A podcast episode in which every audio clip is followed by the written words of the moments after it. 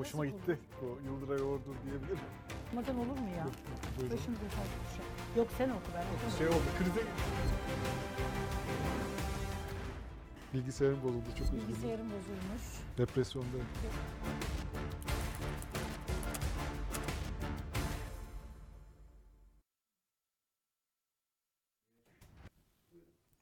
Karar TV ekranlarından herkese merhabalar. Bir Karar Ver programıyla karşınızdayız. Yıldıray'la beraber.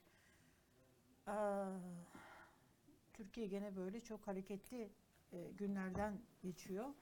Ee, birazdan bizlerle gencecik yani Türkiye'nin gencecik bir evladı bir genci bizlerle, genç bir hukukçusu bizlerle birlikte olacak. Ömer Faruk Aslan anayasa nöbeti başlattı Türkiye'de. Ee, Ömer Faruk Aslan'ı e, konuk edeceğiz. Yargıtay kararına karşı Yargıtay- Çağlayan Adliyesi önünde Çağlayan Adliyesi'nin birkaç önünde. gündür özellikle hafta sonu o Yağmurda. yağmurlarda da devam eden ve katılımın Ayrılmadı. arttığı bir e, şey yapıyor, eylem yapıyor Ömer Faruk Aslan. Hukuk fakültesi öğrencisi. İkinci sınıf Ee, öğrencisi. Üçüncü sınıf Üçüncü sınıf mı? öğrencisi. İş. Birazdan bizle beraber olacak. Ee, yani s- seninle konuşuyoruz. Biz şimdi bu anayasa meselesiyle ilgili çıktığında hani e, bir şeyler yapalım, program yapalım biz de, yayın yapalım. Evet. İşte insanları bağlayalım. Ha işte ona geleceğim. Ee, yani buna insanlar ses çıkarsın. Önemli bir kriz bu. Yani böyle bir yani Türkiye tarihinde örneği olmayan bir şey yani. Anayasa Mahkemesi üyeleri hakkında sen işte teröristi de affedersin manasına gelen saçma sapan bir bildiri yazıp suç duyurusunda bulunmak. Ee, buna insanlar hani ben biraz önce ağzımdan kaçtığı gibi sert bir tepki göstersinler diye beklerken e, işine gazeteciler falan siyasetçiler hani bir grup siyasetçiler bunu yapıyor. Barolar yapıyor. İşte CHP iyi bir çıkış yapıyor. E, nöbet tutuyor. Fakat bizim hani konuşmasını beklediğimiz insanların e, şimdi isim vermeyelim ama çok önemli bir kısmı konuşmadılar. Değil mi? Hani Konuşmuyorlardı. Haşim Kılıç sana konuştu. Çok da Haşim iyi Kılıç. açıklamalardı. Çünkü açıklaması çok cesurca ve çok, Çok iyi iyiydi. açıklamaydı. İşte Ee, İzzet e, Özgenç Özgenç, tek e, başına Twitter'dan veriyor. veriyor. Ve hiç evet. böyle Osman şey açıklamalar yapıyor. Bize de Evet. konuk olacak. Ee, Evet. Yani böyle hiç konuşmayan tabii ki konuşan insanlar var ama hani böyle daha içeriden e, bu işleri bilen e, konuşması gereken böyle anlarda uyarıcı yani illa çok sert konuşmasına gerek yok yani. Hani uyarıcı, sakinleştirici olarak da konuşabilir ama ses çıkarması gereken insanlar. Ee, ulaşmaya çalıştık ama e, herkesin çok tuhaf gerekçeleriyle karşılaştık. Yani şimdi Söyleme bence. yok isim vermeyeceğim. Sadece tarif edeceğim. yani şimdi gülüyoruz ama yani gerçekten trajik bir şey bu. Ee, bu yani Türkiye'de aslında e, bu tepkilere bakınca ben de hatta buna benzer bir şey yazdım. Hani bu meseleler insanların çok hayatını çok etkileyen şeyler değil. Hayat devam ediyor Türkiye'de. Ne olursa olsun yani devletin formu ne olursa olsun o kadar insanların günlük hayatını etkilemiyor aslında. Yani kızıyor insanlar muhalifseler. Fakat hani böyle büyük bir krize dönüşmüyor yani o. Çünkü insanlar bir rutin bulmuşlar. Bu devlete rağmen devletin her türlü e, yapacağı yanlışlar, işte otoriter uygulamalar, hukuksuzluklar, antidemok, darbe dönemleri falan. Yani sadece bu dönemi kastetmiyorum. ben. Genel olarak Türkiye'deki toplum devlete rağmen hayatta kalmanın, yaşamaya devam etmenin e, yolunu bulmuş aslında. E, ve o yüzden o devlette yaşanan şeyler o kadar çok toplumu şey yapamıyor, nüfuz edemiyor devlet yani oradaki. insanlar da hani Anayasa Mahkemesi işte var ama yani olmasa da hayat devam ediyor insanlar için yani. Hukuksuzluk işte hukukta sorunlar var ama işte insanlar işte mahkeme bir yolu düştüklerinde ne yapacaklarını biliyorlar. Yolunu buluyorlar ya da düşmemesine çalışıyorlar. Kendi aralarına çözmeye çalışıyorlar. Hani böyle bir e, hukuk deneyimi olmadığı için bu toplumun çok ciddi bir hukuk deneyimi olmadığı için hukuksuzluk da insanlarda büyük öfkeye neden olmuyor. Bu tuhaf bir şey. Yani doğrudan hayatını etkilemiyorsun. Ne bileyim başörtüsü yasağı mesela bu etkiliyor. O zamanlar çok büyük eylemler olmuyordu aslında. Daha oluyordu ama hani çok şey değil. Ya da ne bileyim laiklikle ilgili mesela Atatürk mesela birisi Anayasa Mahkemesi karar verse dese ki Atatürk artık resimleri kaldırılacak. 10 milyon insan sokağa çıkar. Ya da ne bileyim işte artık başörtüsü tekrar üniversiteler şey 10 milyon insan sokağa çıkar. Yani böyle bazı kritik konular var. Yani böyle insanların doğrudan hayatını Şimdi ne diye etkileyen ama bakıyorlar biliyor musun bu Yıldıray? konuyu kritik olarak görmüyorlar. Şimdi bu, mev- bu mevzuya bu mevzuya şöyle bakılıyor. Ee, Can Atalay kararı var. Hı. Can Atalay'ı ilgilendiriyor bu Can diyorlar. Atalay'ı ilgilen. Kardeşim Can Atalay'ı ilgilendirmiyor. O bir sembolik Bu- bir şey orada. Bu sembolik. Bunun üzerinden iktidar Allah rahmet eylesin Ergün Özbudun Hoca. Türkiye'nin çok büyük bir değeriydi. Tekrar kendisini rahmetle e, anıyorum. Minnetle böyle e, hatırlıyorum. Çok ya keşke bazı insanlar böyle hani hayatlarını kaybedince ben çok üzülüyorum. Hani bazı insanlar var ki onlar hiç hayatlarını kaybetmemeleri gerekiyor gibi geliyor. Ergün Özbudun Hoca da bunlardan birisiydi. Şimdi ya bu tartışma Yargıtay'la Anayasa Mahkemesi'nin iki yüksek mahkemenin karşı karşıya gelmesi çok büyük bir kriz ya büyük bir kriz ya büyük bir kriz Yargıtay Anayasa Mahkeme Anayasaya darbe kalkışmasında bulundu ve devam ediyor iktidar da buna sahip çıkıyor. Şimdi bu olay bize şunu gösterdi açık net Ee, Türkiye'nin anayasası var Türkiye anayasası olan bir devlet, yazılı bir anayasa kitapçığımız var ama anayasal bir devlet değil. Nedir anayasal devlet? Eğer Türkiye e, anayasal bir devlet olmuş olsaydı, Türkiye bir hukuk devleti olurdu. Hukuk devletinde de kararların uygulanmaması yani mahkemelerin, yüksek mahkemenin, anayasa mahkemesinin verdiği kararın uygulanmaması gibi bir şey söz konusu dahi olamazdı. Şimdi Can Atalay kararı olarak bakılıyor ama Can Atalay değil. Burada bir şey oluyor. Burada başka bir şey var. Ee, öyle görünüyor ki şimdi iktidardan gelen açıklamalara bakıyorum. Erdoğan'ın açıklaması. Çok acayip. Erdoğan e, Riyad dönüşünde gazetecilere konuştu. E, orada bir Ses çok kısık diye bir şey söylüyor ses ama çok acaba kısık diyorlar arkadaşlar bir bizimle bakalım. ilgili bir şey mi yoksa tek kişi yazmış ama neyse tamam ben. Evet. Şimdi Erdoğan bir şey söylüyor. Mesela e, diyor ki bu diyor bir bireysel başvuru çıktı diyor. Çıkardılar diyor. E, bu diyor e, bireysel başvuruyla da diyor anayasanın diyor yani işte oradaki diyor yargı yükünün diyor azalacağı söylenmişti. Sonra diyor geçen bir baktım diyor arkadaşlara sordum. Ya diyor 130 bin başvuru olmuş. Yük mük azalmamış. Bayağı diyor yük. Hani diyor yük azalacaktı. Ee, bir de diyor baktığınız zaman diyor şimdi Erdoğan'ın cümleleri bu. Devlet başkanı, cumhurbaşkanı bu ülkenin cumhurbaşkanı. Diyor ki eee bir bireysel başvuru diyor çıkarttılar diyor. Bu diyor geldi diyor. İşte anayasanın yükü azalacaktı mahkemenin diyor. Yargı yükü Hmm. azalacaktı. Bunların hepsini tek tek şimdi söyleyeceğim. Ee, hiç diyor azalmamış. Geçen diyor arkadaşlara sordum 130 bin başvuru diyor. Niye azalmış acaba? 130 bin başvuru doğru. Sonra diyor şimdi iki mahkemeye bakıyorsun diyor. Yargıtay'da diyor kimler var? Hepsi diyor hukukçu, hepsi yargıç, hepsi hakim. Peki Anayasa Mahkemesi üyelerine bakıyorsun kimler var orada? İktisatçılar var, maliyeciler var. Bayağı diyor sivil diyor. Oradaki herkes diyor yargıç değil, hukukçu değil ki diyor. Demek ki diyor Yargıtay daha hukuk. O zaman diyor oranın ne diyorsa oraya bakmak lazım. Kafaya bak. Bir, bu bireysel başvuruyu bireysel başvuruya Türkiye bireysel başvuru hakkına kavuştuğu zaman Türkiye buna akredite olduğu zaman Sayın Erdoğan bunu davul zurnayla gerçekten diyorum davul zurnayla böyle hani yeri göğü inleterek bunu ilan etti. Bizim dönemimizde de dedi, açıklamaları var. Bizim dönemimizde Türkiye bu bireysel başvuruya kavuştu.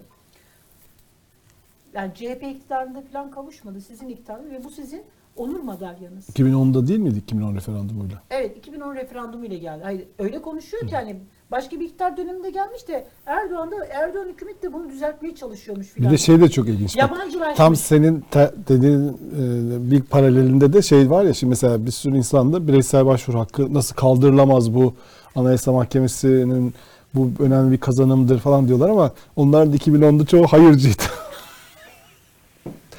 yani referandum geldiğinde ama gerçekten hayır vermişlerdi. baş olunacak şeyler bunlar.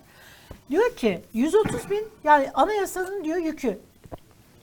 Sayın Cumhurbaşkanı yani yanınızda şimdi İzzet Özgenç hocamız Türkiye'nin bugün yürürlükte olan ceza kanunlarının mimarlarından birisi. Sizin de danışmanlığınızı yaptı. Sosyal medya hesabından bas bas bağırıyor size ulaşamıyorum ulaşma imkanım kalmadı diye. Yanınızdaki diyor hukukçu geçinen diyor ben o sözü söylemeyeceğim ama herkes e, İzzet Özgenç hocanın açıklamasına yönlendiriyorum. E, ya onlar da mı söylemiyorlar? Bu Anayasa Mahkemesi'nin iş yükünü azaltmak için bireysel başvuru gelmedi.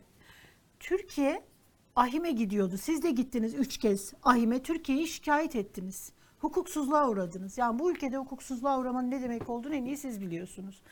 Ahime gidiyordu. Ahim'deki başvurulardan dolayı da Türkiye'nin itibarı hukuk endekslerinde Türkiye düşük çıkıyordu. Ve Türkiye'de işte bu e, İzzet Özgenç hocalarımızın e, yaptığı o ceza Sayın Cemil Çiçek döneminde, Adalet Bakanlığı döneminde, Sayın Sadullah Ergin döneminde Türk ceza kanunları AB standartlarıyla uyumlu hale geldi. Onlar revize edildi. Evrensel hukuk ilkeleriyle uyumlu hale getirildi. Ondan sonra da Türkiye hukukta o kadar iyi gitmeye başladı ki bireysel başvuru hakkına kavuştu gitmesin. Yani biz iç biz Türkiye şikayet olmasın. Türkiye'de hukuksuzluklar bir şey olursa alt mahkemelerde Anayasa Mahkemesi'nde bu iş çözülsün diye. Siz şimdi bunun işlemesini istemiyorsunuz. Evet 130 bin başvuru var. 130 bin başvuru ne demek biliyor musunuz? Türkiye'de ne kadar büyük hukuksuzluk var. Evet yani onun iş yükünün artmasının büyük? sebebi Anayasa Mahkemesi'nin suçu değil. Değil. Yani Türkiye'de sizin yerel mahkemeleriniz o kadar çok hak ihlali, o kadar çok yargının siyasa, yargı siyasallaştığı için, yargı doğru düzgün ka- karar vermediği için, adliye mahkemeleri e, iktidarın gözüne bak bakarak karar verdiği için 130 bin başvuru var. Bu iş yükü değil, bu bu iktidarın ayıbıdır. Bu iktidarın yükü. İktidarın yükü. İktidarın alnındaki kara bilekedir bu. Açık ve net. 130 bin başvuru. Şimdi orayı İki- da orayı da iptal edince ne olacak? Anayasa Şimdi mesela- Mahkemesi'ni aradan kaldırınca. Onu da kaldırmaya çalışıyorlar. Şimdi diyorlar ki Şimdi bireysel evet, bugün başvuru şeyin hakkında- açıklaması var mesela. Bir şey daha söyleyebilir miyim Bildiray? Burası da çok önemli. Diyor ki Yargıtay'da hukukçular var. Anayasa Mahkemesi'nde diyor başkaları da var. Anayasa mahkemeleri zaten böyledir. Sayın Cumhurbaşkanı. Anayasa mahkemelerinin bütün dünyada yapıları böyledir. Orada işte sivil toplumu işte hani maliyet iktisatçısı olur, ekonomisti olur. Onlar da Anayasa Mahkemesi en yüksek mahkeme o en yüksek yani karar merci en yüksek mahkeme. Çünkü Anayasa Mahkemesi'ni yargılayacak, sorgulayacak. Onun kararlarını ancak işte bireysel başvuru ya da ahime gidersin. Başka bir merci yok. Orada tabii ki bunlar olur. Yani hukuk ekonomiyle alakalı bir alan olduğunda, bir şey olduğunda oradaki o üyeler bununla alakalı görüş verirler. Ne olduğunu anlatırlar. Bunun için var. Yani akıl alır gibi değil. Fakat ben şunu Adalet. Bakanı e, Anayasa Mahkemesi'nin yargılama usulleri ve yapısı değişebilir demiş. Kanunla çünkü buna anayasa değişikliği gerekmediği e, anlıyoruz. E, iş tüzükte istediği gibi değişiklik yapıyor demiş. Anayasa Mahkemesi kendi yaptığı gibi yaptığı iş tüzükle yargılama yaptığını belirterek iş tüzükle istediği gibi değişiklik yapıyor. Dolayısıyla bir denetim mekanizması da yok. Anayasa Mahkemesi'nin yaptığı iş tüzüğe birisi iptal davası açamıyor. TBMM iş tüzüğüyle ilgili iptal davası açabilir. Sadece iş tüzüğü mahkeme kendisi değiştirdi. Hukuk devletinde bu olabilir mi dedi. Ee, yargılama usul ve yapısı değişebilir dedi. Yani e, anayasa değişikliği için yeterli sayı yok. Fakat e, Anayasa Mahkemesi'nin ile ilgili kanunlarda değişiklik yapılabiliyor mu? Şimdi tam ben hukukçu olmadığım için tam emin değilim. Ama hani Anayasa Mahkemesi iş tüzüğünü de mahkeme yapıyormuş. Ee, bana biraz şey gibi geliyor ya. Bu sanki ciddi bir reform öyle bir şey yok da bir kriz çıktı burada. Ee, Bu bunu böyle bir MHP de böyle çok elini yükseltti, açıklamalar yaptı. Hani e, işte bu da biz de memnun değiliz diye diyorlar. Çünkü zaten Anayasa Mahkemesi üyeleri yakında e, yani tanesi değişmeyecek mi ya? Zaten oradaki denge değişti aslında. ya mevzu o değil Yıldıray. Anayasa Mahkemesi Başkanı da Bu kriz gidecek. bilerek bak bir şey söyleyeceğim. Burada çok böyle komplo yapmayı sevmem ama hani içeriden de e, konuşuyorum. İşte Yargıtay'da konuştuğum arkadaşlar var. İşte iktidarla yakın hukukçularla konuştuğum böyle hani Ne isimli diyorlar? şeyler var. Ya bu kriz bilerek, isteyerek çıkartılmış bir kriz gibi geliyor. Yani mahkemenin bunu reddetmesi ve Yargıtay'a topu Ya atması. burada bir organize iş var gibi duruyor. Şöyle, yani sanırım e, a- a- 13. Ağır Ceza Mahkemesi'ne hani Can Atalay çok böyle toplumun da e, hani AK Parti tabanı ve toplumun AK Parti'ye oy vermiyor ama milliyetçilik duyguları yüksek olan Haklarını çok umursamadığı bir isim. evet. Böyle özel olarak böyle bir isim seçtiler. Biraz böyle hani kolay üzerine terörist yaftası böyle yapıştırılabilecek hani o algı şeyini yapıyorlar ya iktidar. Ee, bunun olabileceği bir isim buldular kendilerine. Sanki İstanbul 13. Ağır Ceza Mahkemesi'ne dediler ki sen dosyayı Yargıtay'a gönder. Biz Yargıtay'da bu iş çözülecek dendi. İki yüksek mahkemeyi karşı karşıya getirdiler. Çünkü hani ikisi de yüksek mahkeme.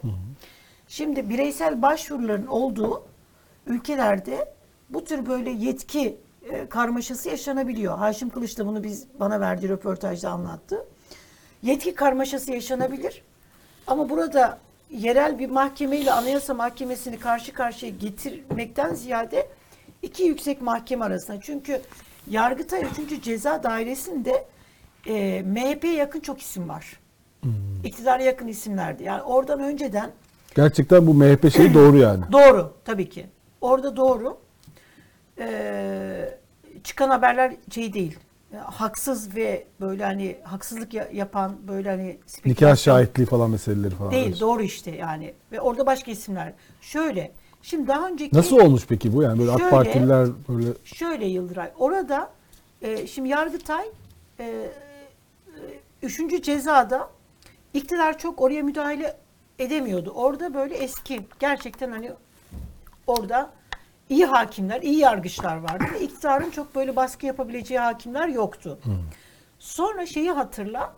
e, Abdülhamit e, döneminde, Abdülhamit, Gül. Gül. döneminde e, mesela İstanbul ekibiyle Abdülhamit dönemi deyince bayağı Ay, aklım Abdülhamit, 1870'lere tamam, falan Gül, evet Abdülhamit Gül döneminde mesela orada İstanbul ekibi hani yargı Hmm. içerisinde bir de bir yapılanma var. O İstanbul ekibini temsil eden HSYK içerisindeki e, onların şeyleri e, onlar böyle karşı karşıya işte mesela Erdoğan'ın o dönem yazılan ku- haberler bunlar kulis dışarıya kamuoyuna yansıdı bunlar. Ee, işte Erdoğan diyor ki neden burada e, işte bizim istediğimiz kararlar çıkmıyor? Ondan sonra ve hani mesela Abdülhamit Gül'e bu bağlamda baskı yapıldı. Orada işte sonra üye yapısı değiştirildi. Sayısı fazlalaştırdı ve oraya e, Yargıtay 3. Ceza Dairesi'nin üye sayısı fazlalaştırıp oraya iktidara yakın ve MHP'ye yakın ama daha çok MHP'ye yakın isimler var Yargıtay 3'te. Onlar orayı domine ediyor. Mesela HSK'yı domine eden isimler ortada. Kimler domine ediyor? Nasıl hani o e, şeyler oluyor? E, davalar, kritik davalara hakim atamalar falan. E, dolayısıyla buradaki iş yar, iki yüksek ya- yargı kurumunu karşı karşıya getirdiler. Ve buradan da bir yargı kriziyle birlikte yeni anayasaya doğru gidilecek. Hem Devlet Bahçeli'nin dediği olacak anayasanın yapısını, anayasa mahkemesinin yapısını ya kaldıracağız ya değiştireceğiz. ama orada sıtmayı gösterip ölü, yani ölümü gösterip sıtmayı razı etmek. Buradaki anayasa değişikliği de aslında e, mahkemeden ziyade sanırım Erdoğan'ın tekrar dördüncü kez Cumhurbaşkanlığı seçmesini yolunu açacak bir anayasa de- değişikliğine doğru gidilecek. Burada başka bir şey yani ön planda biz başka bir şey tartışırken arka planda anayasa değişikliği, yeni anayasa filan çünkü peş peşe başladı. Ne yani ne olacak? Anayasa Mahkemesi'ni e, devam etmesini istiyorsanız Cumhurbaşkanı'nın dördüncü kez seçilmesine razı Oranın gelir biraz mi? yapısı değişecek. Zaten İrfan Fidan oraya başkan olacak. Öyle mi? Nisan ayında Zühtü Arslan gidiyor. Gidince o mu O olacak? gidiyor. Bir de orada Emin Kuz var. O da çok kıymetli bir isim. Abdullah Gül'ün sayın hani 11. Cumhurbaşkanı e, Abdullah Gül'ün atadığı bir isimdi ve gerçekten hukukçu bir isim. O da mı gidiyor? O da o da gidiyor. Emekliye ayrılıyorlar mecburen Nisan'da gidiyor. Orada zaten iki üye. İki yeni üye gelecek oraya. Hı. İyice denge değişecek. Denge tamamıyla değişecek ve Nisan ayında Anayasa Mahkemesi'nin başkanı da değişecek. Büyük bir ihtimalle işte İrfan Fidan Geçen e, seçimde kazanamayan. kazanamayan bu seçimde orayı hem işlevsizleştirecekler hem de e, başka bir şeye dönüşecek gibi gözüküyor. Yekta Güngör Özden gibi bir şey olacak dönemin Yekta Güngör Özden'i. Ya da Vallahi Yekta Güngör Özden'i arayacağız diyorsun. ararız. Yekta Güngör Özden yine de hani İrfan Fidan'ın yanında Yekta Güngör Özden'i böyle mumla yani adam gerçekten hukukçuymuş diye bak öyle bir şey yapacaklar ki Yekta Güngör Özden'e rahmet okutacaklar bu ülkede. Ölmedi daha zaten. Yok yok hayır. Ha, şey olarak şey olarak söylüyorum. Hayır, rahmet okutacaklar derken anladım. eee, hani onu çok itibarlı aman Allah'ım Yekta Güngör O kadar kötü ya. olacak yani Tabii tabii. istiyorsun. Bak burada öyle bir dönem gelebilir ki Yekta Güngör Özden ne kadar iyi şeyler yapıyormuş filan diye, ne kadar da iyi hukukçuymuş filan diye konuşacak olabiliriz. Eyvah. Çünkü bak şey İsmail Uçar'ın mektubunu hatırlasana, bir mektubu diyorum, dilekçesini hatırla. Diyor ki FETÖ'cü hakim savcıları arar hale geldik diyor. Onları aratır hale geldi. Düşün yani. Çok acayip bir şey. Çok gerçekten acayip bir şey. Şeyi Ama buna rağmen e, böyle çok fazla insanların şeyinde değil yani bu gündem olamıyor. Çok sonrasında insanlar bunun sonuçlarını yaşadıklarında anlıyorlar ama iş işten geçmiş oluyor zaten. Ya herkesin bir canı yanacak ki ondan sonra canı yanmadan kimse burada bir şey varmış demiyor. Ya tuhaf bir milletiz. Bana nece?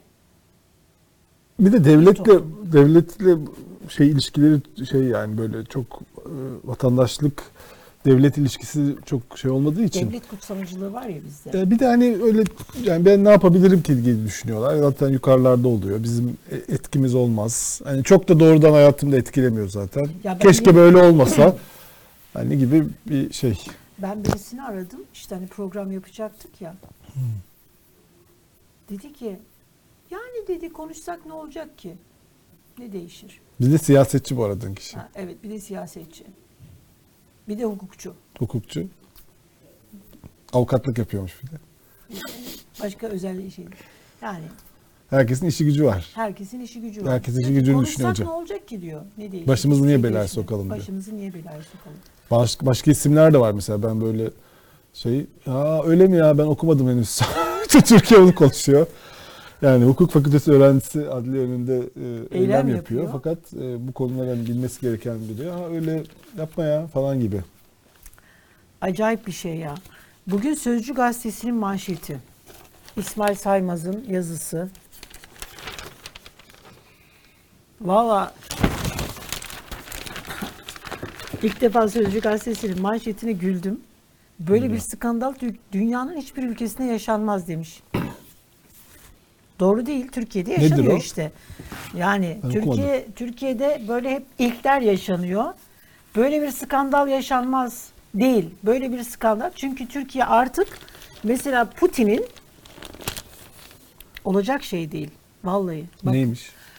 Putin mesela Merkez Bankası ile alakalı e, orada böyle faiz yükselmesiyle alakalı bir şey olunca diyor ki aman diyor sonumuz diyor hani bizim de Türkiye gibi mi olalım diyor. Mesela İsrail Netanyahu yargı konusunda işte protesto etti. Aylarca sürdü. Halk böyle sonumuz Türkiye gibi olmasın. Biz Türkiye gibi olmak istemiyoruz. Ya e, Ali Yerlikaya, Ali Yerlikaya'nın İçişleri Bakanlığı'na gelmesi bazen böyle gerçekten şey hissediyorum arkadaşlar kendimi. Yani Türkiye'de bir iktidar değişimi oldu. Yeni bir iktidar değişimi oldu gibi hissediyorum.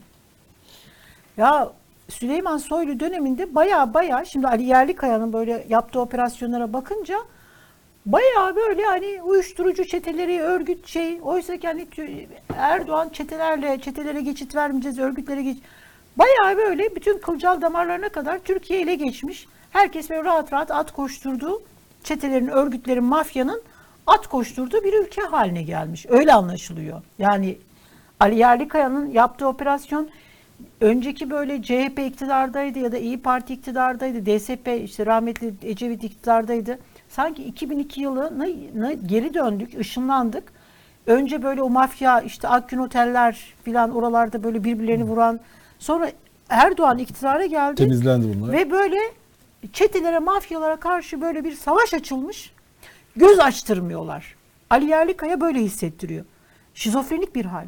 Bazen böyle hani gerçekten zamanlar arası yolculuğa çıktım falan gibi hissediyorum. Ya Comanchero adlı çetenin üyelerine kırmızı bültenle aranırken Türkiye'de vatandaşlık verildiği ortaya çıkmış. 2002 yılı. Bunlar şey Avustralya çetesi miydi bu? Comanche. Amerika'da bu şeyin çetenin üyelerinin Her türlü ve bir de bu. Comanchero Meksika değil mi? Meksika. Ondan sonra Yok bir yok de bu bunlar Avustralya. Avustralya, Avustralya değil Hakan mi? Ayık. Evet. Hakan Ayık. Hakan Reis yaptı soyadını. Hakan Avustralya'nın da- çetesi bu. Çete Türkiye ama- Cumhuriyeti vatandaşı ama Avustralya'da doğmuş ve Avustralya'nın çetesi. Evet. Orada e, üzerine gidiyorlar. Hatta orada böyle genel evler falan işletiyor işte bir şeyler falan böyle. Orada üzerine gidiyorlar uyuşturucu ticareti yaptığı için. Ee, önce Hong Kong'a sonra Kı- Ku- Kuzey Kıbrıs'a kaçıyor. Tabii Kuzey Kıbrıs'ta hemen e, bırakılıyor. E, bir ara gözaltına alınıp bırakılıyor. E, sonra Türkiye'ye gelip Şişli'de otel işletmeye başlıyor. Ne kadar güzel, rahat Yani Türkiye'nin ekonomisine katkı. katkı yapıyor. Hem de Tabii. Türk zaten. Yani memleketine dönüş. Şeye Sıla'ya neydi? Sıla'yı rahim yapmış. Sıla Rayı. Sıla deyince şimdi başka bir şey yap. Evet. Ya Neyse burada ki e, şimdi uzun bir süre burada e, huzur içinde yaşadıktan sonra kendi memleketinde neyse ki adamın uyuşturucu çetesinin lideri olduğu keşfedildi. Şimdi buna bu e, vatandaşlık e, Comanchero'nun vatandaşlık işini de eski bir polis takip ediyor. Ama eski polis şöyle e, İsmail Saymaz'ın yazısı e, o da şöyle takip ederken Oh. bu Hakan Ayık'la öyle böyle hani işler iyi, iyi yolunda tıkırında gidiyor ki bu e, polis memuru arkadaşımız şeyden ayrılıyor. İşini bırakıyor. Görevini bırakıyor. Sonra emekli oluyor yani. Sonra emekli oluyor. Evet. Sonra bu işte e, şey operasyonu gerçekleşirken şimdi bir Türkiye'de şu anda Ali Yerlikaya Sayın İçişleri Bakanı Ali Yerlikaya bir kafes operasyonu yapıyor. Yani Türkiye gri listeden de çıkmak istiyor. Çünkü başka çıkış yolu yok. Bu minvalde bu e, Ayhan Bora Kaplan işte hani e, Türkiye'nin çeşitli yerlerinde her gün böyle bir mafyaya, çeteye operasyon yapılıyor. Bunlar kafes operasyonu e, bu, bu, bu operasyonlara kafes e, operasyonu adı veril- verildi. E, bu e, emniyet e, polis memurluğundan polis memuru olan HS her kimse e, MS pardon bunun abisi de Ankara Emniyet Müdür Yardımcısıymış. Bu da yardımcı oluyor. Bu şeylere. Sonra şöyle bir şey var. Bu e, Maximilian Rifkin, Rifkin e, aralarında bir telefon konuşması şey var. Diyor ki çıkacak mı benim diyor hani işte vatandaşlık işim filan. Diyor ki istihbarattan diyor normal diyor bir prosedür yürüyor. İstihbarat araştırmasına göndermişler. Orada diyor bir sorun çıkacağını zannetmiyorum diyor. Nitekim de çıkmıyor. Şimdi bu MS ifade veriyor. Bu da çok şey. Diyor ki ya diyor ben diyor e, Hakan Ayık haberini görene kadar diyor onun diyor uyuşturucu işiyle alakalı bir şeyini duymamıştım diyor. Hakan Ayık diyor çok kibar bir insan. Ben buraya Hakan Ayık da yani belki şey olarak kibar olabilir ama hani böyle iri yarı, dövmeli. Hani insan şüphelenir. hani, hani kibar bir centilmen değil Ya yani zaten karşındaki. bütün o mafya babaları var ya hani ka- kan içen, kan döken. Onlar zaten böyle normalde oturduğun zaman acayip kibar. Hani arkadaşlar kibar insanlar normal davranıyor yani kibar çocuklarına karşı çok şefkatliler. Yakın arkadaşları Özellikle sana çok 10 bin dolar, centilmenler. 10 bin dolar veriyorsa çok Tabii. kibar olduğunu hissediyorsun. Tabii e, o parayı aldığın zaman da onu hissediyorsun ama oturduğun zaman da hani normalde bir sorun yoksa gayet centilmen, kibar onlar da öyle davranıyorlar yani. Çok kibar demiş. Çok e, kibar bir insandı. Evet. Evet. Çok acayip bir şey ya. Konuğumuzu alalım mı? Yıldıray. Konuğumuzu Geldi mi? geldi. Çok gerçekten e, Yani bu ekonomik krize e, çözüm olarak herkes kendi çözümünü üretmiş. Maaşlar düşünce insanlar hadi benim hakkımda bu. Ben çok bu devlete hizmet ediyorum. Ama bu devlet bana para vermiyor. E, o zaman ben de yolumu bulayım diye böyle bir yöntemler geliştirilmiş. Zaten bu insanların da Türkiye'ye gelmesine hani ekonomik krize çözüm olarak hani ne olursan ol yine de gel gibi. Yani Mevlana'nın e, ulvi sufi şeyini e, bir ekonomik e, suçlara karşı bir e, suçluları e, parası olan diyelim insanları davet etme şeyine çevirmişler. Motosuna çevirmişler. Anlaşılıyor ki. Evet. Yani nereden kazandığın önemli değil, nerede harcayacağın önemli. Ya Türkiye'mizi üzümünü- harcayacaksan gel. Evet. Üzümünü ye, bağını Biz sormayacağız sorma. sana. Bir de ev, Evet. buradan ev alırsa al sana bir vatandaşlık. Tabii. Yani e, çok acayip mesela Türkiye şu anda Türkiye Cumhuriyeti vatandaşlarının böyle vizesiz gidebildiği yerler var. Değil mi? Balkan ülkelerinde mesela insanlar gidiyorlar. Kosova, Makedonya, Bosna Hersek. Buralarda o kadar çok Türkiye'den artık vatandaşlık alıp Avrupa'ya geçmek için e, insanlar bunu kullanıyorlar bu yolu.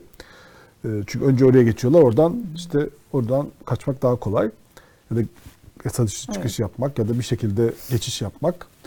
O yüzden bu ülkelerde bile Türkiye Cumhuriyeti vatandaşlarına e, şüpheli muamelesi yapılıyor. Moldova'da mesela ne bileyim Kosova'da, Makedonya'da, Bosna Hersek'te yani buralar böyle Türkiye'nin hani en hani güçlü olduğu yerler diyelim. Ama Türkiye Cumhuriyeti vatandaşlığı pasaportuyla o kadar çok insan geliyor ki ve onlar o kadar çok e, sonra mülteci oluyorlar, sığınmacı oluyorlar, iltica ediyorlar ki artık e, Aa, öyle mi neye geldin sen diye sorgulanıyorsun. Evet. E, nereye gidiyorsun işte e, diye sorgulanıyorsun yani. Bu ülkelerde bile maalesef. Bir arkadaşım anlatmıştı böyle. e, Türkiye Cumhuriyeti vatandaşlığı pasaportuyla bir şeyde oturma izni için şey yapıyormuş. Orada çalıştığı için. Oturma izni başvurusunda başka Türkiye Cumhuriyeti vatandaşları da varmış ama biri Sudanlıymış. birisi işte Iraklıymış. Yani Türkiye Cumhuriyeti doğumlu olup e, o ülkede Balkan ülkesinde e, başvuru yapmaya çalışan tek e, kişi kendisi yani hani mesela hani böyle Trabzonlu, Bitlisli, Muğlalı falan gibi değil işte Hartumlu, işte Basralı Türkiye Cumhuriyeti vatandaşlarıyla sırada bekliyorlarmış. Yani o şey için demiyorum yani buraları aşağılamak için söylemiyorum böyle ırkçı gibi bir şey görünmesin ama yani o kadar çok dağıtılıyor ki bu ve o insanlar da bu pasaportu alıp e, Türkiye çünkü kendi pasaportlarıyla oralara gitmeleri daha zor. Türkiye Cumhuriyeti vatandaşı pasaportuyla gidiyorlar. Ve oradan da e, esas gitmek istedikleri büyük Avrupa ülkelerine ka- kaçıyorlar. Ya iltica ediyorlar ya bir yolunu buluyorlar. Çalışma izni al- alıp geçmeye çalışıyorlar yani. Bunu ayıplamak için söylemiyorum çünkü bu çok korkunç şeyler mesela dün çok korkunç bir olay yaşandı. Zonguldak'ta Ay, kaçak evet bir ya. maden e, işleten böyle milliyetçi bir partinin eski bir e, yöneticisi de olan bir maden sahibi. E, yine kaçak olarak orada çalıştırdığı Afgan bir işçi orada bayılıp bayılınca onun öldüğünü düşünüp onu önce bir ormana gö- götürüyor adamlarıyla. Sonra ön- onu öldürüp yakıyorlar. Yok ediyorlar adamı. E, iş- Afgan işçiyi. Yani öyle e, çok iki yüzlülükler, insanlık dışı işlerinde olduğu bir meseleye dönüştü bu. Yani hem bunu fırsat olarak kullanıyor, ucuz iş gücü olarak kullanıyor. Kaçak madene, devletin mühürlediği yani burada madencilik yapamazsın dediği madene Afgan işçiyi sokuyor. Sonra orada onun başına bir hal gelince de onu ortadan kaldırmayı kendine hak görüyor. Çünkü onu insan olarak görmüyor. Böyle büyük trajedilerin yaşandığı bir durum. Bu arada şey de söyleyelim ondan sonra konumuza geçelim. Gazze'de Şifa Hastanesi'nde e, elektrikler yani abluk altında olan elektrikler e, kesildiği için çünkü benzin yok. Benzinden işte jeneratörle elektrik üretiyorlar. E, yoğun bakım ünitesinde küvezlerde olan 39 bebek çıkarılmak zorunda kaldı ve bu bebeklerden dün ikisi vefat etmiş. Şimdi biri daha vefat etmiş. Üç bebek burada vefat etti yani. Abluka yüzünden bebekler vefat etti. Da böyle trajedide devam ediyor. Evet konumuzu alalım mı? Ömer Faruk Aslan, Evet. genç alalım. bir hukukçu. Ee, Ömer Faruk Aslan anayasa nöbeti başlattı tek başına. Ee, üçüncü sınıf hukuk öğrencisi. Ömer Faruk Aslan'ın başlattığı bu e, anayasa nöbetini biz büyüklerden bir halt olmuyor. Ee, bir şey yapamıyoruz. Gençleri var. böyle. Bir izleyelim mi? Bir en son bu yağmur fırtınada sonra Ömer Evet. Faruk'a Bir o dönelim. videoyu izleyelim de ben bir şey söyleyeceğim. Video hazır değil mi? Tamam. Şimdi o videoyu ben izlerken Yıldıray, Ömer Faruk hoş geldin bu arada. Hoş bulduk. Hoş geldin. teşekkür ederim davet ettiğiniz için bugün. Eyvallah. Seni davet etmeyeceğiz de asıl sizler konuşacaksın. Zaten Yani- kimse gelmedi. Yani Hukukçu kişi oldu. Ama sen en, burada davet edilmeyi en çok hak eden sen oldun bence. Yaptığın Estağfurullah, e, eylemle. Üzerime düşen görevi yapmaya çalıştım anayasada. senin o videonu yağmur altında cumartesi günü e, o yağmurda orada e, Çağlayan Adliyesi'nin önünde o nöbetini görünce e, Kemal Gözler Hoca'nın Elveda Anayasa kitabında yani Türkiye ana- anayasa değişikliği, o sistem değişikliğine gittiği dönemde e, iyi ki var Kemal Gözler Hoca tek başına bir ordu gibi böyle mücadele etti. Hiç demedi tek başımayım falan diye. Evet video burada. Biz böyle evlerimizde otururken Biz e, tedirgin otururken olduğumuz o Evet. şeyde. Burası İstanbul Cumhuriyet e, Çağlayan Çağlayan Adliyesi. Adliyesi. Evet. İstanbul Adliyesi. Onun önünde e, Gencecik bir arkadaşımız ama başka arkadaşlar da var artık değil mi? Yani umut yalnız da, değilsin evet, eylemde. veriyor. Bu da Kemal çok- Gözler Hoca o dönem yaşadığı hissiyatı yani Türkiye'nin anayasa değişikliği artık hani anayasa gidiyor Türkiye bir otoriter rejime doğru gidiyor. Ee, o kuvvetler işte hani bütün yetkilerin tek yerde toplanması bir felaket böyle hortum geliyor tsunami geliyor Türkiye'yi boğmaya. Ee, o duygusunu şöyle hisset, hissettiğini yazmıştı. Ben çok duygulanmıştım. Ömer Faruk bu şu videoyu izlerken Kemal Gözler Hoca'nın bu şeyi geldi. Diyor ki doluya yakalandık. Ülkemizdeki siyasi gelişmeler üzerimize dolu gibi yağmaya devam ediyor. Bizler o dolu yağarken saçak altına sığınan ve o dolunun geçmesini bekleyen insanlar gibiyiz. Bu arada karşıda dolu altında kalmış bir çocuğu görüyoruz. Ona yardım edemiyoruz. Ama vicdanımız sızlıyor. Bugünlerde saçak altına sığınıp karşıda dolunun altına kalmış çocuğa bakan ve ona yardım edemeyen bir kişinin hissettiği ızdırabı hissediyorum. Bu kitabı vicdanım sızladığı için, geceleri uyuyamadığım için anayasa değişikliğinin gerçekleşmesini engelleyecek bir gücüm yoktu. Ülkemiz bu korku atmosferi, ülkemizde bu korku atmosferi hüküm sürüyor. Kendi gölgemizden korkar hale geldik. O dolu altında kalan çaresiz o küçük çocuk hukuk devletini ona benzetiyor bir çocuk. Yani dolu altında kaldı. Çaresiz ülke bir faciaya doğru gidiyor. Ee, bu benzetme, bu şey bir hatırladım şu videoyu izlerken. Ee, nereden aklına geldi? Yani Önce- seni motive eden neydi? Bizimle duygularını paylaşırsan çok Ben de çok teşekkür ederim yeniden davet ettiğiniz için. Çok da mutlu oldum açıkçası. Te- sözleriniz için de bir teşekkür de borç bilirim yeniden. Aslında süreç şu şekilde gelişti. Çok organik bir şekilde gelişti. İlk başta ilk aklıma gelen sosyal medyaya girip kim ne yapıyor, nereye gidiliyor. Çünkü bir şey yapılması gerektiğini düşünüyordum. Sen İstanbul Ve- Üniversitesi Hukuk Fakültesi öğrencisisin değil Evet. mi? Kusura bakmayın öyle başlayayım o zaman. İstanbul Ben- Üniversitesi Hukuk Fakültesi öğrencisiyim. Üçüncü sınıfım. Ee, bir Buradan hukuk- hocalarıma selamlar. Evet. Bir aslında hukuk mücadelesinde bulunurken bu şekilde bir durum ortaya çıktı. Açıkçası o gün orada bulunmamayı kendime yediremezdim. Hayatım boyunca ilerleyen günlerde çocuğumun, eşimin, ailemin yüzüne bakamazdım ben o gün orada olmasaydım. Bir tweet attım öncesinde. Dedim ki Arkadaşlar öğrenince. Bu Yargıtay'ın kararı. Evet dedim ki nereye gidiyoruz? Hani bir şey yapıyorsunuz herhalde veya bir konum gönderin bana da. Nereye çıkalım, yürüyelim arkadaşlar diye tweetler attım. Devamında baktım kimse bir şey yapmıyor. Bir tweet daha attım. Dedim ki arkadaşlar ben termosumu kaptım. Elime bayrağımı da aldım. Çağlayan Adliyesi önüne gidiyorum. Gelmek isteyen varsa bir termos yerine iki termos çay aldım. Sizi de beklerim. Hani lütfen gelin. Ee, aslında açıkçası bir ya da iki kişinin gelebileceğini düşünüyordum. Yakın arkadaşlarımdan gelebileceğini düşünüyordum. Çünkü bu şekilde bir etki alanım da yok açıkçası normalde. Sosyal medya hesabımda çok takipçili bir hesap da değil. Ancak Kaç takipçin vardı başta? 100 olabilir Şimdi belki. kaç oldu? Ee, baktığımda 1500-1600 İyi. civarlarındaydı. Güzel. Artıyor ufak ufak ama Evet. etkileşim daha büyük oldu. Önemli olan o. İnsanların beni takip etmesindense Duyuldu evet bir anda. bu şekilde duyulmasını daha doğru bulurum. Hatta şu an yavaş yavaş şey başladı. Alanda insanlar beni tanımadan bulunuyor ve bu çok hoşuma gidiyor aslında çünkü benim kişiliğimden çıkan bir durum söz konusuysa çok daha mutlu olurum ilerleyen günlerde. Çünkü bize okulda hep şunu öğrettiler. anayasada belirli maddelerde insanların görevlerini tanımlar. Örneğin vatandaşın görevini tanımlar. Cumhurbaşkanının hak ve ödevlerini, vatandaşın hak ve ödevlerini özür dilerim, tanımlar. Ancak biz bunu ilgili maddelerle sınırlardık hep. Ben o gün şunu öğrendim. Aslında bizim anayasamızın 153. maddesinin son fıkrası da vatandaşlara bir ödev yüklüyormuş. Ben o gün öğrendim bunu. Bu ödev de şuydu. Aslında anayasamızın 153. maddesinin son fıkrası şunu belirtiyor. Anayasa Mahkemesi kararları yasama, yürütme, yargı herkes tarafından Umarım kısaca Yargıtay üyeleri seni dinliyordur. Onlar bilmiyorlar çünkü bu 153. maddeyi. Evet. gerçek ve tüzel kişiler tarafından uygulanır diyor. O gün gerçek bir kişi olarak benim o kararın uygulanması için mücadele etmem gerekiyordu. Bugün de mücadelem bundan ibaret.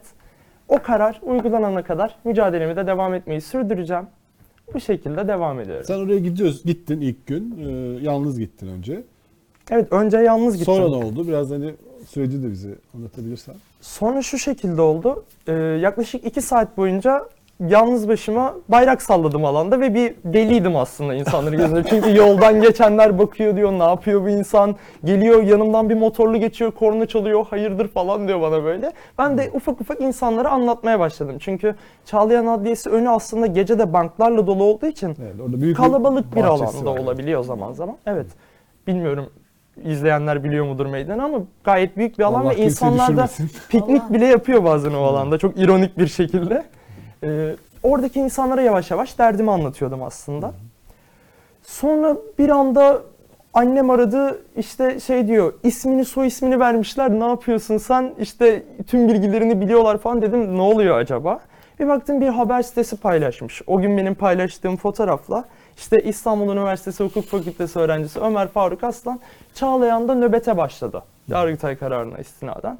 Sonra birkaç medya daha çıktı onların üzerine ve yanıma insanlar geldi. İlk başta Umut geldi. Hatta ben hani tek başıma devam ediyorum diye bir tweet atmıştım.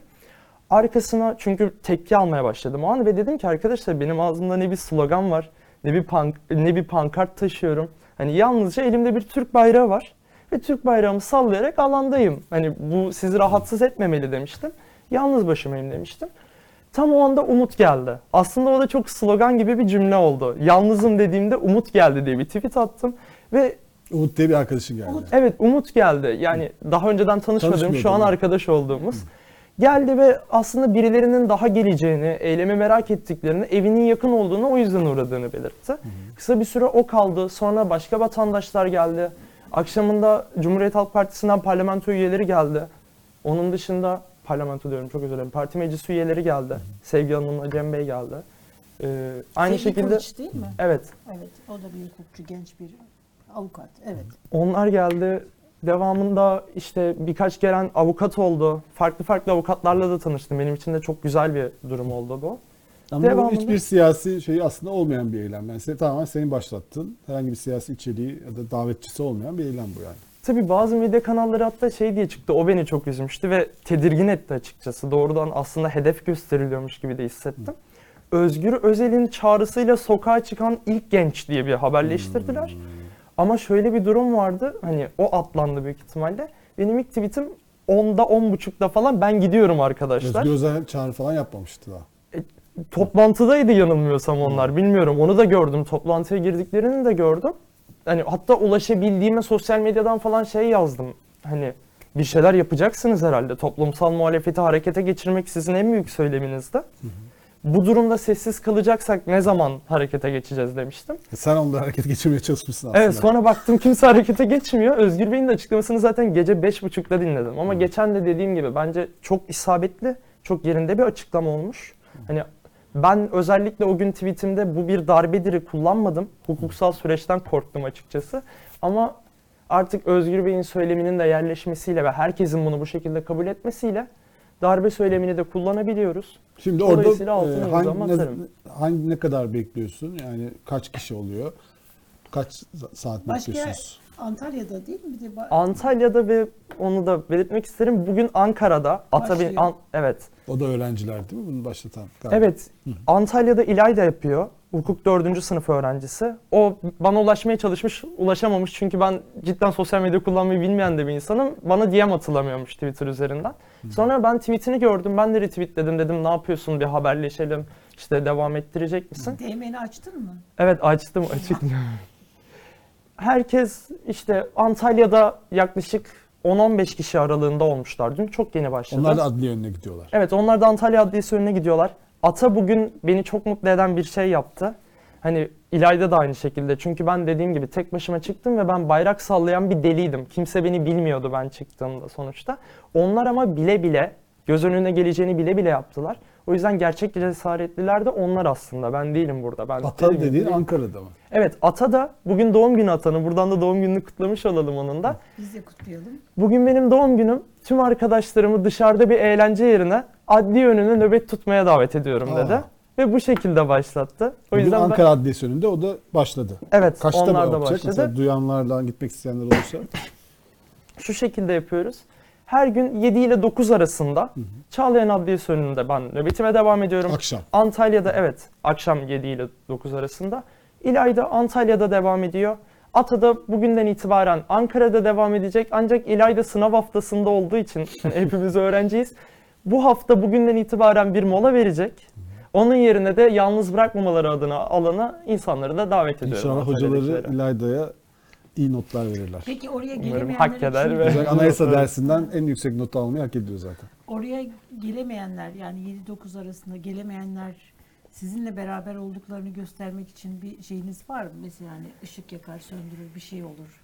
Tabii şu an bu şekilde büyük bir toplumsal hareket değiliz. Ama umarım o günler de gelir. Dediğim gibi şahsımdan da çıkar. Her yerde de filizlenir ve bir şekilde organik şekilde büyür. Kaç kişi bir geliyor? şey rica Bir edebilir de- miyim senden? Çok özür diliyorum. Şu şahsım şeyini kullanmasanız olur mu ya? Ben bu şahsım birisi kendisinden bahseder. Kendim de, biz de, ben de filan.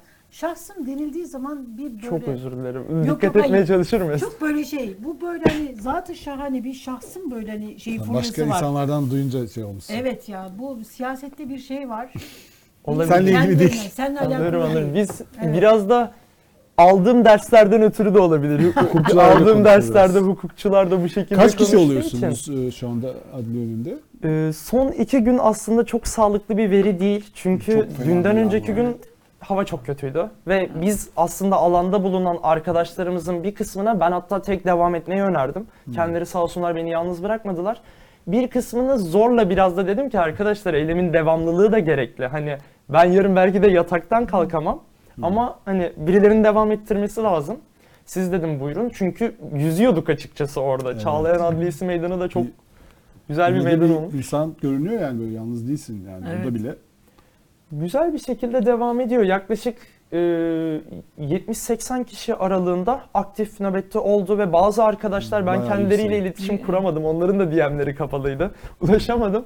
Ama farklı saatlerde devam ettirenler oluyor gördüğüm kadarıyla. Ben alandan en geç, en en erken gelip en geç ayrılmaya çalışıyorum. 7 ile 9 diyorum Herkes ama kendi benim- eylemini yapmaya başlıyor yani. Senin Evet. dışında. 21 Üniversiteden ile 12 hocalarından arasında. arayanlar var mı? Ee, mesela işte yanına gelen hakim, savcı, böyle yargıçlar var mı? Tabii herhangi bir hakim, savcı vesaire ne yazık Evet. ki Candan bulunmamakta. bakıyorlar. Kamu görevlisi Ay bulunmak. şöyle Polislerimiz var bu. Tabii şöyle diyebilirler. Yani mesai saati dışında biz o saatte evimizdeyiz filan diye. Biz Hayır onu polisler diyormuş. Çok komik. Evet. Polisler demiş ki sen anlatsana çok ilginç bir şey o. Tabii şu şekilde oldu. Herhangi bir müdahaleyle aktif olarak karşılaşmadık. Hatta Güzel. Polisler hani sonuçta bizlere de sürekli biz sizin için buradayız, sizin güvenliğiniz için buradayız olarak konuşuyor. Hatta kendi aramızda şakalaşırken geçen gün şey dediler. Arkadaşlar 7 ile 9 hani 2 saat tamam çok güzel ama biraz geç saatler değil mi? Şunu 3 saat yapın. 1 saatte bizden olsun. İşte Daha 3 makul. ile 6 arasına çekin. Mesai, saatleri uzuyor dediler. o yüzden Mesai saatleri dışında sizin yüzünden mesaiye kalıyoruz diyor. Evet bu soğukta duruyoruz diyorlar. Arabalarında duruyorlar. Biz biraz daha aslında şeyiz ama onlar da. Senin ama bu e, son yağmur eylemlerinde telefonun galiba hukuk gazisi olmuş. Evet o şekilde bir durum söz konusu oldu ama bir çözüm buldum. Teknoloji sahasında hayatımızı Evet. kurtardı. Şarj olamasa da farklı şekilde kablosuz şarjla vesaire halletmeye çalıştım. Ee, Bu şekilde devam ediyorum. Ee, akademi konusunda şunu demek isterim. Ben aslında en bir alanda da akademik yani akademide çalışan insanlar, hocalarımız özellikle bir şeyi yönlendirmeli ve bence ön ayak olmalılar. Ve aynı zamanda bu saatten sonra da yürütmek istediğim şeyin iki farklı ayağı olmalı bence. Biri akademik anlamda bir çaba göstermek ve akademik anlamda bizim duruşumuzu belirtmek. Diğeri de normal çinko karbon vatandaşın aslında herkesin anlayabileceği dilde ne yaptığımızı ve neden yaptığımızı anlatabilmek. Çünkü bu konuda çok büyük bir eksiğimiz olduğunu düşünüyorum. Bir tweet atıyorum, altına neden duruyorsunuz yazıyor insanlar ve farklı insanlar da bunu yanlış algılıyor. Alanda duranlar da diyor ki Sen siz nasıl, nasıl açıklıyorsun peki? durmuyorsunuz? Neden duruyorsun? Yani senin için niye bu kadar hayati bir mesele bu? Şu şekilde ben şu şekilde açıklıyorum net olarak. Anayasanın 153. maddesinin son fıkrası açıktır ve az önce görevlerden bahsetmiştim. Gerçek kişilere de vatandaşa da bir görev vermiştir aslında. Anayasa Mahkemesi kararının uygulanması konusunda. Derhal herkes tarafından uygulanır. Çok da akılda kalıcı ve basit bir madde bence. Anayasada bulunan herhangi bir maddenin birbirine üstünlüğü bulunmamakta. Dolayısıyla anayasayı ben az ihlal ettim veyahut çok ihlal ettim durumu söz konusu olamaz.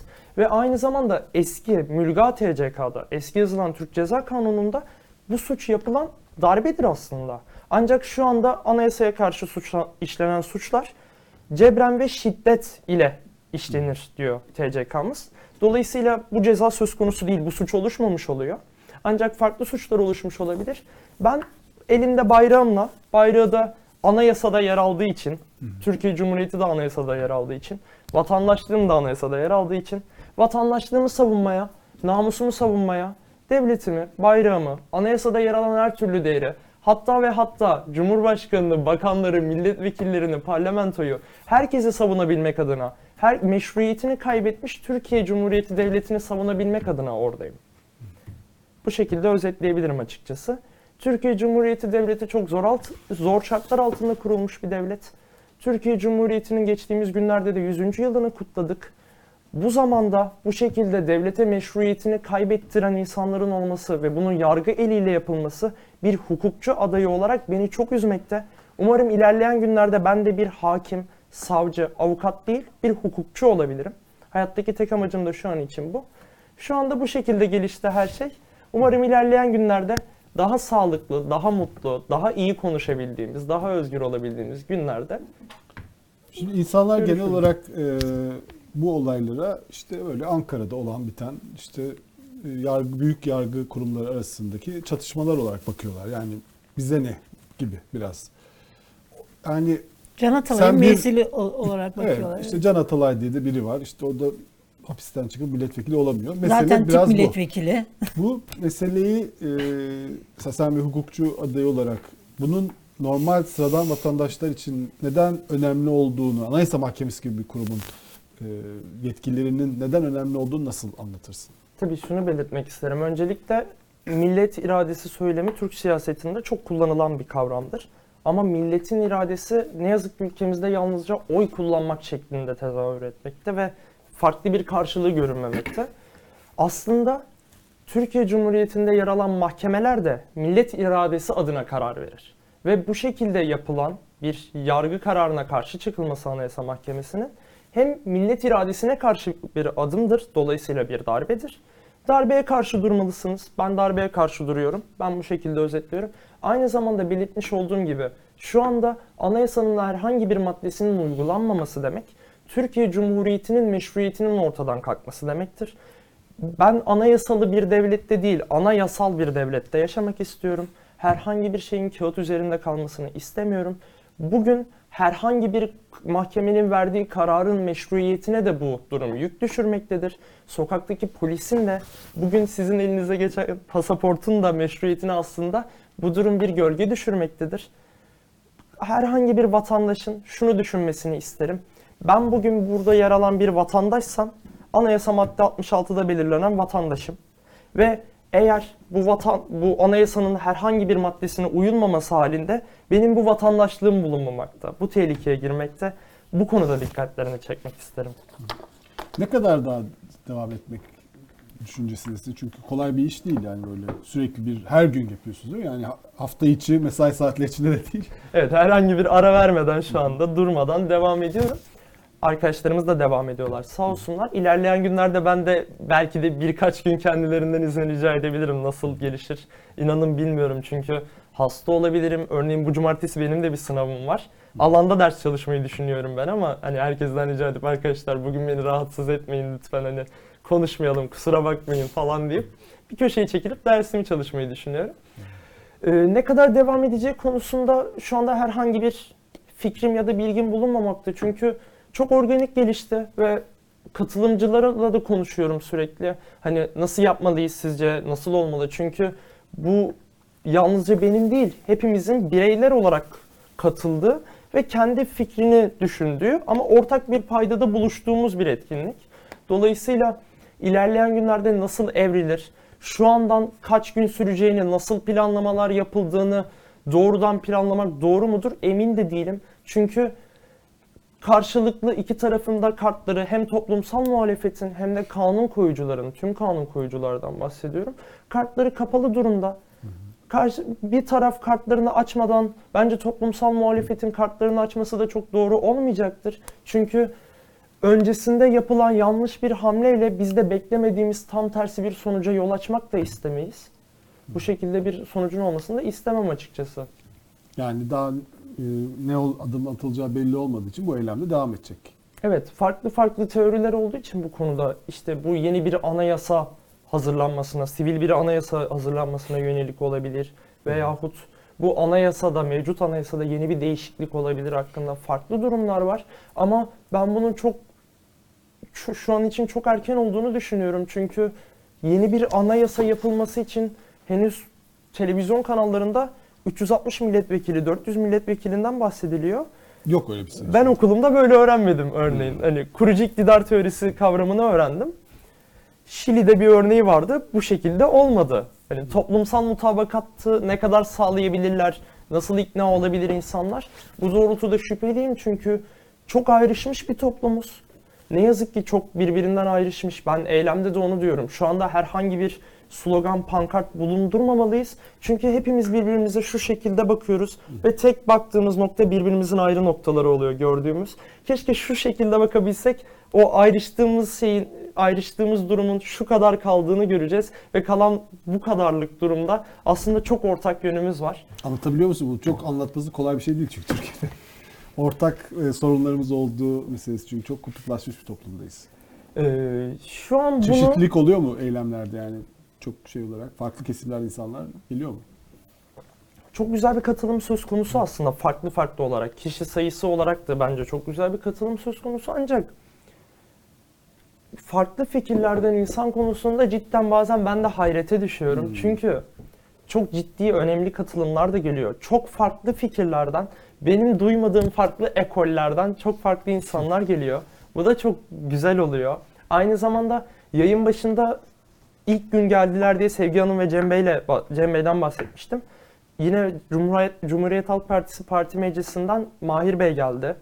Ee, İyi Parti'den bir güç üyesi Bozdoğan olması lazım aramıza katıldı ertesi gün yine. Ee, Emekçi Hareket Partisi Genel Başkanı aramızdaydı Hakan Bey. Dolayısıyla çok farklı görüşlerden, Liberallerden tipten de. aramızda arkadaşlarımız vardı. Türkiye İşçi Partisi'nden liberal gruplar vardı. Üçe Hareketi Biz Özgürüz vardı aramızda dün. Milliyetçi Türkiye grup. Komünist Partisi'nden ayrık ayrık gelen insanlar var. Bu çok güzel. Milliyetçi Cenah'tan, Tamga Türk'ten bir katılım oldu. Milliyetçi Kongre'den bir katılım oldu. Aslında Bunlar hayatta Türk- bir araya gelmeyecek insanlar. Türkiye siyasetinde baktığımız zaman yan yana gelmesi çok zor olan insanlar beraberce aslında orada bir fikir ortaya atıp ve konuştular ve şu an biz dün bir masada oturduk eylemden sonra. Yan yana bir ülkücü, bir komünist partili arkadaşımız, bir işte liberal yan yana üçü beraber oturdu. Ben de hani hayranlıkla izledim. dinledim. Hayranlıkla izledim. Hayretle dönüp de çok güzel bir durumdu. Benim çok istediğim ve çok özlediğim bir durumdu bu. Ortak bir değer uğruna yan yana gelebildik. Umarım bu birlikteliğimiz bozulmaz. Bunu yaygınlaştırdıktan sonra yan yana açıkçası kiminle pankart açtığı da birbirimizin umurunda olmayacaktır diye düşünüyorum. Ama masada Çünkü hepimiz- oturtma. Önlerinden masayı al. Masa işi biraz tehlikeli. Masasız otursun herkes. Bana da dikkat ederiz. Biz Aynen. de Tabureye bitirince işimize oturduk. Evet. Şeyler Aile- Bursa'da yaşıyor. Onlar nasıl e, tepkiler veriyorlar senin bir bir aktivist olmana? Ee, şu şekilde aslında e, yani şaşırmadılar bir nevi. Çünkü hani hayat, Bekliyorlardı senden bunu. hayatımın bir kısmında bunun bir şekilde parlayabileceğini düşünüyorlardı. Aksine ben çok uzak durmaya çalışıyordum son zamanlarda. O gün dayanamadığım bir hissiyattı ve Ha, böyle bu bir şekilde evrilen... Şeylere tepki gösteren bir, bir şeyim mi oldu? Çocukluğundan itibaren. Tabii ya şu şekilde oldu. Ben çocukluğumu hani ben 14 yaşından beri çalışırım örneğin. Hmm. Kendi kafamı boşaltmak için çalışırım aslında. Hani ailemin de çok da hani böyle o zaman için özellikle orta sınıf sayılabilecek. Babam kamu işçisidir. Annem çok uzun zaman e, ev hanımıydı. Çok da kötü maddi durumu olan bir ailede değildim ama kafamı dağıtmak için çalışmak çok iyi gelirdi bana. Hani çünkü 5 yaşından beri çizgi film izlem izlemek yerine tartışma programı izliyorum televizyonda yani. O şekilde bir çocukluğumu yaşayamadım doğru Kaç yaşındasın pardon Faruk? Ee, 20 yaşındayım henüz. Evet. Henüz de artık şey diyorum. Ağlayacağım. Ay, ben gerçekten A- şey diyorum Hayır. artık 20 oldum diyorum ama Evet. soranlara. Geçen Tamam. sene Kaldığın yerden devam et. Çok ilginç bir şey anlatıyordun çünkü. Çizgi film izleyen, tartışma programı izleyen bir çocuk. Zaten Niye- ne olacağı yani belliymiş. Öyle, öyle büyüdüm bir şekilde. Hatta aksine ailem falan da çok uzak tutmaya çalışırken beni ben babamla akşamları kavga ederken buldum kendimi. Hani kavga ederken derken tartışırken bulduk böyle birbirimize fikirlerimizi söyledik. Babam da sağ olsun çok çok demokrat bir insandır. Hatta bazen şakasına şey derim baba sen de gereksiz demokratsın. Yani hani bu kadar da çok olmasam mı diye. Çok selamlar ailelerinize. Evet, Evet, çok ben de çok selam senin. ne çok, kadar güzel böyle çok O zaman gurur duyuyorlar evet, sana. gurur duyuyorlardır seninle. çok mutlu olmuşlar, çok gurur duymuşlar. Hatta Sayın Genel Başkan Özgür Özel de çok çok güzel bir konuşma yaptı. Beni de orada çok duygulandırdı aslında. Şey yapamadım. Ben de evime gidip biraz daha duygusallaştım. Ne dedi? Ee, tam olarak düşünmeye çalışıyorum. Ömer ismi Türkiye'de adalet için konulan, bu topraklarda adalet Hmm. için konulan bir isimdir. Kim koydu bilmiyorum ama kim koyduysa diye başlayan cümleler sarf etti. Akşam babam aradı ağlayarak böyle, şey annem aradı çok özür dilerim ağlayarak dedi baban koydu ismini falan. Onlar da çok mutlu olmuşlar. Umarım onları da mahcup düşürmemişimdir. Hani ben doğru bir yolda olduğuma inanıyorum ve arayan herkese de yakınlarıma da aslında şey diyorum. Umarım sizi mahcup düşürmemişimdir. Ağzımdan yanlış bir cümle çıkmamıştır. Burada da olabildiğince doğru ve alanın dışı olmayan cümleler kurmaya çalışıyorum. Çünkü belirtmiş olduğum gibi ben bir hukukçu değilim. Henüz bir öğrenciyim. Burada da bu kadar iyi hukukçularımız, bu kadar iyi akademisyenlerimiz varken bu şekilde cümleler kurmam doğru olmaz. Yalnızca, yalnızca onlardan bir alıntı yapabilirim. Örneğin İzzet Bey'den eski Cumhurbaşkanı'nın hukuk danışmanından aynı zamanda yanılmıyorsam Marmara Hukuk'ta ceza hocası olması lazım kendisinin. Ben fikirlerini de takip ederim. Hatta Cumhurbaşkanı danışmanı olduğunu bilmiyordum eski. Ben Twitter'dan takip ediyordum. Çok güzel kararlar ve yazılar da yazar. İzzet Özgenç Hoca'dan bahsediyoruz. Evet. Ee, Anayasanın 104. maddesinin ikinci fıkrasına dikkat çekmiş o da Cumhurbaşkanı'nın görevi açısından.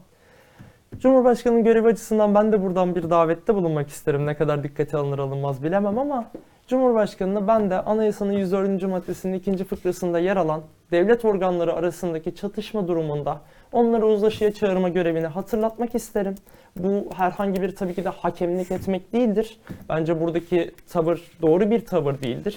Çünkü Cumhurbaşkanı'nın meclisi veyahut Türkiye'deki her kurumu ve yasayı sınırlayan bireyleri, azınlıkların haklarını, azınlık dediğim her fikir olarak, yalnızca kimlik olarak düşünmemize gerek bulunmamakta. Her fikir olarak, örneğin bugün motokuryeler bir yüzde birse ülkemizde, onlar da bir azınlık sayılır. Bu azınlıkların haklarını savunan Anayasa Mahkemesi'dir. Koruyucusu da Anayasa Mahkemesi'dir. Cumhurbaşkanı da doğrudan Anayasa Mahkemesi kararlarıyla bağlıdır.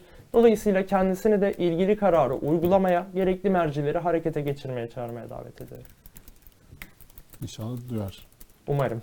Umarım benim de temennim o yönde. Çok teşekkürler Ben Ömer çok teşekkür Faruk. ederim. Ee, umarım şey Yıldıray sen gidecek misin? Gerçi şu anda genç sivil değilsin artık. Ben artık çok yaşlandım. Yani genç sivil olsaydın Ama Gençsiniz daha ya artık- lütfen. Hem gençsiniz daha ya lütfen. Tamam. Ya da bilmiyorum çok genç gösteriyorsunuz öyle de olabilir. Valla ben geldim Tamam bizi Yıldıray- kazandı biz geleceğiz. Yıldıray genç sivil değil artık yani o büyüdü. O, Öyle olsaydı gelirdi. Ama zaten e, esas gençler gitmesi gerekiyor Evet. artık değil mi buraya? Biraz öyle.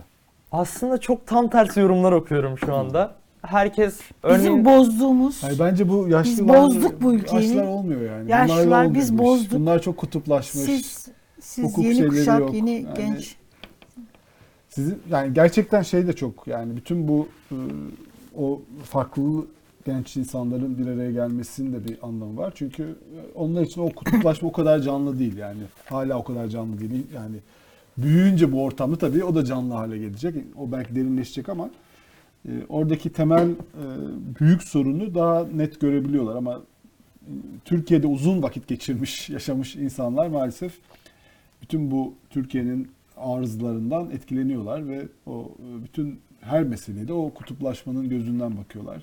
Hukuk yani böyle çok temel bir meseleden çok iyi tarif ettin gerçekten. Yani anayasanın bir hükmü uygulanmıyor. Bir hükmü uygulanmıyorsa hiçbir hükmü uygulanmıyordur. E, Buna itiraz etmeliyiz e, gibi çok basit, temel e, bir yerden bir itiraz. Bu hiç politik bir şey değil bu. Çok temel bir vatandaşlık görevi. Çünkü vatandaşlara, vatandaşlara bunu yapma görevi veriliyor. Anayasa da bu görevi veriyor zaten. Evet. Vatandaşlık da zaten anayasayla Evet. belirlenen bir şey. Yoksa devletle aramızda herhangi bir sözleşme yok. Vatandaşlık yani anayasayı kaldırdığında o zaman kimse hiçbir kanuna Toplum uymasın yani. Sözleşmesi'nin bir zaten tezahürü anayasa olarak gözükür. O yüzden O yüzden çok temel bir mesele de, çok temel bir itiraz. Fedakarlık gerektirdiği için bizim toplumumuz biraz fedakarlıklardan çok sevmez fedakarlık yapmayı. Özellikle de kamusal konularda. Kendisiyle ilgili konularda yapar fedakarlık ama hani kamuyu ilgilendiren, doğrudan hayatımızı etkilemeyen konularda fedakarlık çok fazla yapmaz. O yüzden bir sürü insanın aslında yapması gereken şeyi siz yapıyorsunuz yani. Böyle bu yayılıyor, bu da güzel bir şey. Ee, Şimdi bu Bugün de devam edecek değil mi? Evet. evet bugün akşam de, da var. bu akşam da İnşallah çok 19-21 fazla yağmur arası, inşallah yağmur yağmasın ve 19 ile olsun. 20 kaç? 21. 21, 21 arasında. arasında. Ankara'da da var. Ankara'da da Antalya'da bugün var. başlıyor. Ya. Ata başlatıyor. Doğum günü bugün. Onun da doğum gününü kutlamaya da Buradan davet biz de ederim. Bütün Ankara'daki kendisini. e, arkadaşlar Atay'ın doğum günü kutlama partisine İlay da Evet. bugün Antalya'da katılamıyor ne yazık ki sınavlarından ötürü. Bu İlay sabah da da dersteydi ben buraya var. girmeden önce. Antalya'da da İlayda'nın bıraktığını elbette devam ettiren olacaktır diye düşünüyorum. O bir haftalık katılamayacak anladığım kadarıyla. Henüz çok detaylı da konuşamadık. Ancak arkadaşlarımız devam ettirecektir. Orada bulunan vatandaşlar devam ettirecektir. Sonuçta belirtmiş olduğum gibi bu her gerçek kişinin anayasada tanımladığı bir görev aslında. ve Ben- şahsi tarihinize bu notu bırakıyorsunuz aslında. Kayıtlara Evet. geçiriyorsunuz bunu. Evet, Bu da çok benim- önemli. Benim aslında ilk tek başıma çıkmamın nedeni oydu. Biraz da bilmiyorum. Bencilde mi davranışta? Belki de vicdanımı rahatlatmaktı çünkü. Tek başımaydım ve devam etmeyeceğini böyle bencillikler çok güzel. Hiç böyle bencillik olarak falan değil. Bu bilakis bencillik değil. Bu e, keşke hani toplum hepimiz bu kadar duyarlı olabilseydik. Herkes hani duyarlılık şeyi e, olsaydı belki iktidar bu kadar yayılmacı, bu kadar böyle hani hoyratça, belki yar, ya- yargıda bu kadar bozulma, yargı bu kadar siyasallaşmayacaktı. Çünkü onları çekindiren, onları böyle ürküten, tedirgin edecek, tedirgin derken yani utanmalarını sağlayacak bir şey kalmadı toplumda. Yani o kadar şey ki yani yapalım ne olacak ki filan. Normalde böyle kararları veren, bunu yapan yargıçların ya biz toplum içine çıkamayız, bunu nasıl yapıyoruz diyebilmeleri lazım. Biz meslektaşlarımızın içerisine çıkamayız, dolaşamayız demeleri lazım, utanmaları lazım. Ama utanma duygusunu her geçen gün yitiriyorlar. Ee, maalesef e, bu hukuk devleti. Şimdi Zühtü Arslan anayasal kurumlara bir çağrıda bulunmuştu Yıldıray bir konuşmasında. Ana, e, anayasayı ve hukuk devletini koruyacak olan, korumakla mükellef olan sadece Anayasa Mahkemesi değil deyip Adalet Bakanlığı Türkiye'deki anayasal kurumlara çağrıda bulunmuştu. Görevlerini hatırlatmıştı. Şimdi bu hukuk devleti ilkesini za- zarar veren ve anayasaya kar- karşı bir kalkışma var ve bu da hukukçular eliyle ve yargıçlar eliyle oluyor. Dışarıdan bir müdahale bir şey de değil. Buna en çok itiraz etmesi gereken hukukçular. Yani namus kelimesini dediniz yani namus. Evet yani hukuk okuyanlar, hukuka ihanet etmemeleri için okudukları hukuk bilimine, hukukçu kimliklerine. Bu onların, bu hukukçuların kendi kimliği, kendi şeyi. Anayasal kurumdaki kişiler. Buna itiraz etmesi gerekenler en fazla onlar. Onlar itiraz ederlerse bu hukuk devletini onlar koruyacaklar. E, Vatandaş da elbette ama daha çok hukukçuları ilgilendiren bir şey. E, bu onların omuzlarındaki bir yük, bu onların namusu. Bu hepimizin ama en çok da hukuk okuyanlar. Çünkü 153. maddeyi sokaktaki bir insan bilmez. Gerçi e, yargıçlar da bilmiyor, yargıtay üyeleri de bilmiyor. Bilseler e, onlar 153. maddeyi, 148. maddeyi bilselerdi böyle davranmazlardı. Çok, çok ilginç bir bilmiyorum tamamen detayını okuduğunuz çok ilginç bir karar olmuş. Ben de Evet. yok hükmünde Bi- bilmiyorlar. Onlar öğrenmemişler. Belki Evet. siz yeni hukuk böyle hani yeni e, modern hukukta şu anda bu maddeyi size öğretiyorlardır. Onların döneminde bu okunmamış olabilir bilmiyoruz. Bunları onlara hatırlatacak ve onların utanmalarını sağlayacak bir e, tepki, bir protesto olmalı ki bunlar bunu yapamamasınlar. Tabii, bu umarım- kadar. Evet. Umarım sizin dediğiniz gibidir. Umarım bilmediklerinden yapmışlardır. ben bu şekilde düşünmek istiyorum. Çünkü bu durum da bu şekilde açığa çıksa açıkçası şaşırmam şu an günümüzde e, örneğin yaşanan yargı krizlerinde. Siz az önce Anayasa Mahkemesi'nin üyelerinin mesela farklı kurumlardan geldiğini belirttiniz. Ama şunu unutmamalıyız. Şu an aslında hakimlerimiz de hukuk öğrencisi değiller öğrencilik hayatlarında. Şu an iktisat fakültesinden veyahut farklı bir fakülteden, İBF'den mezun hı. olarak hem idare hakimi hem de Evet. diğer mahkemelerde ilk derece hakim olabiliyorsunuz. Evet. Ve zaten hukuk mezunlarımızın kalitesinin düşüklüğünden bahsediliyor bugün Çok fazla ülkemizde. fakülte var. Çok fazla fakülte olduğu için de sizin belirttiğiniz gibi evet bir kalite düşüklüğü söz konusudur.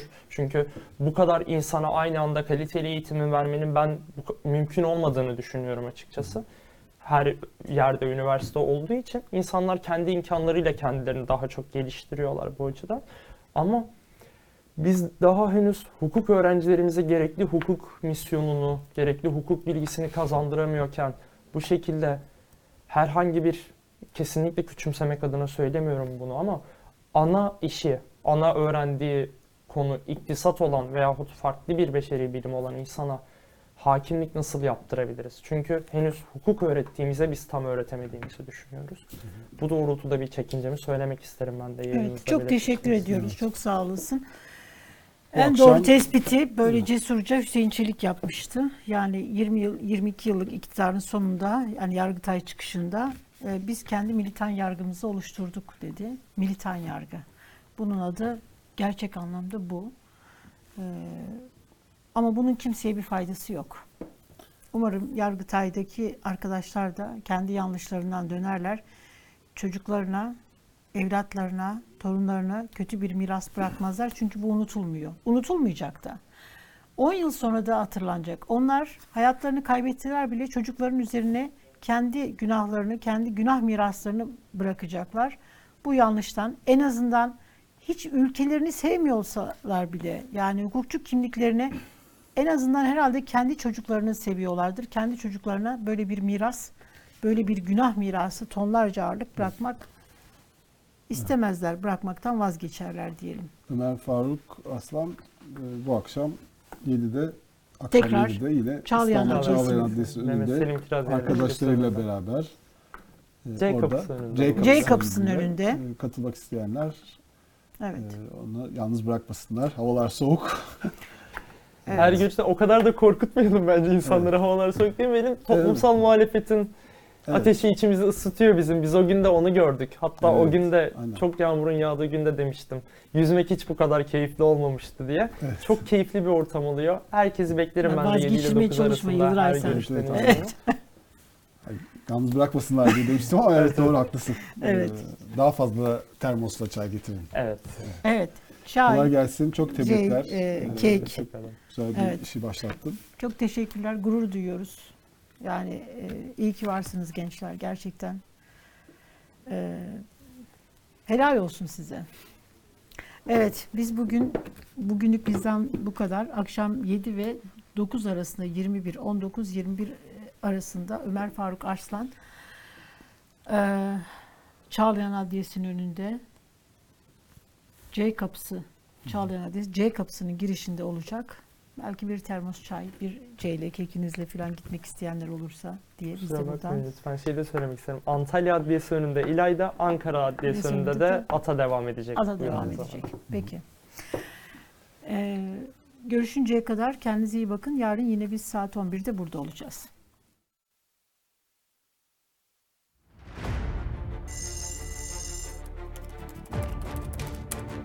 Bir hoşuma gitti. Bu Yıldıray Ordu diyebilir.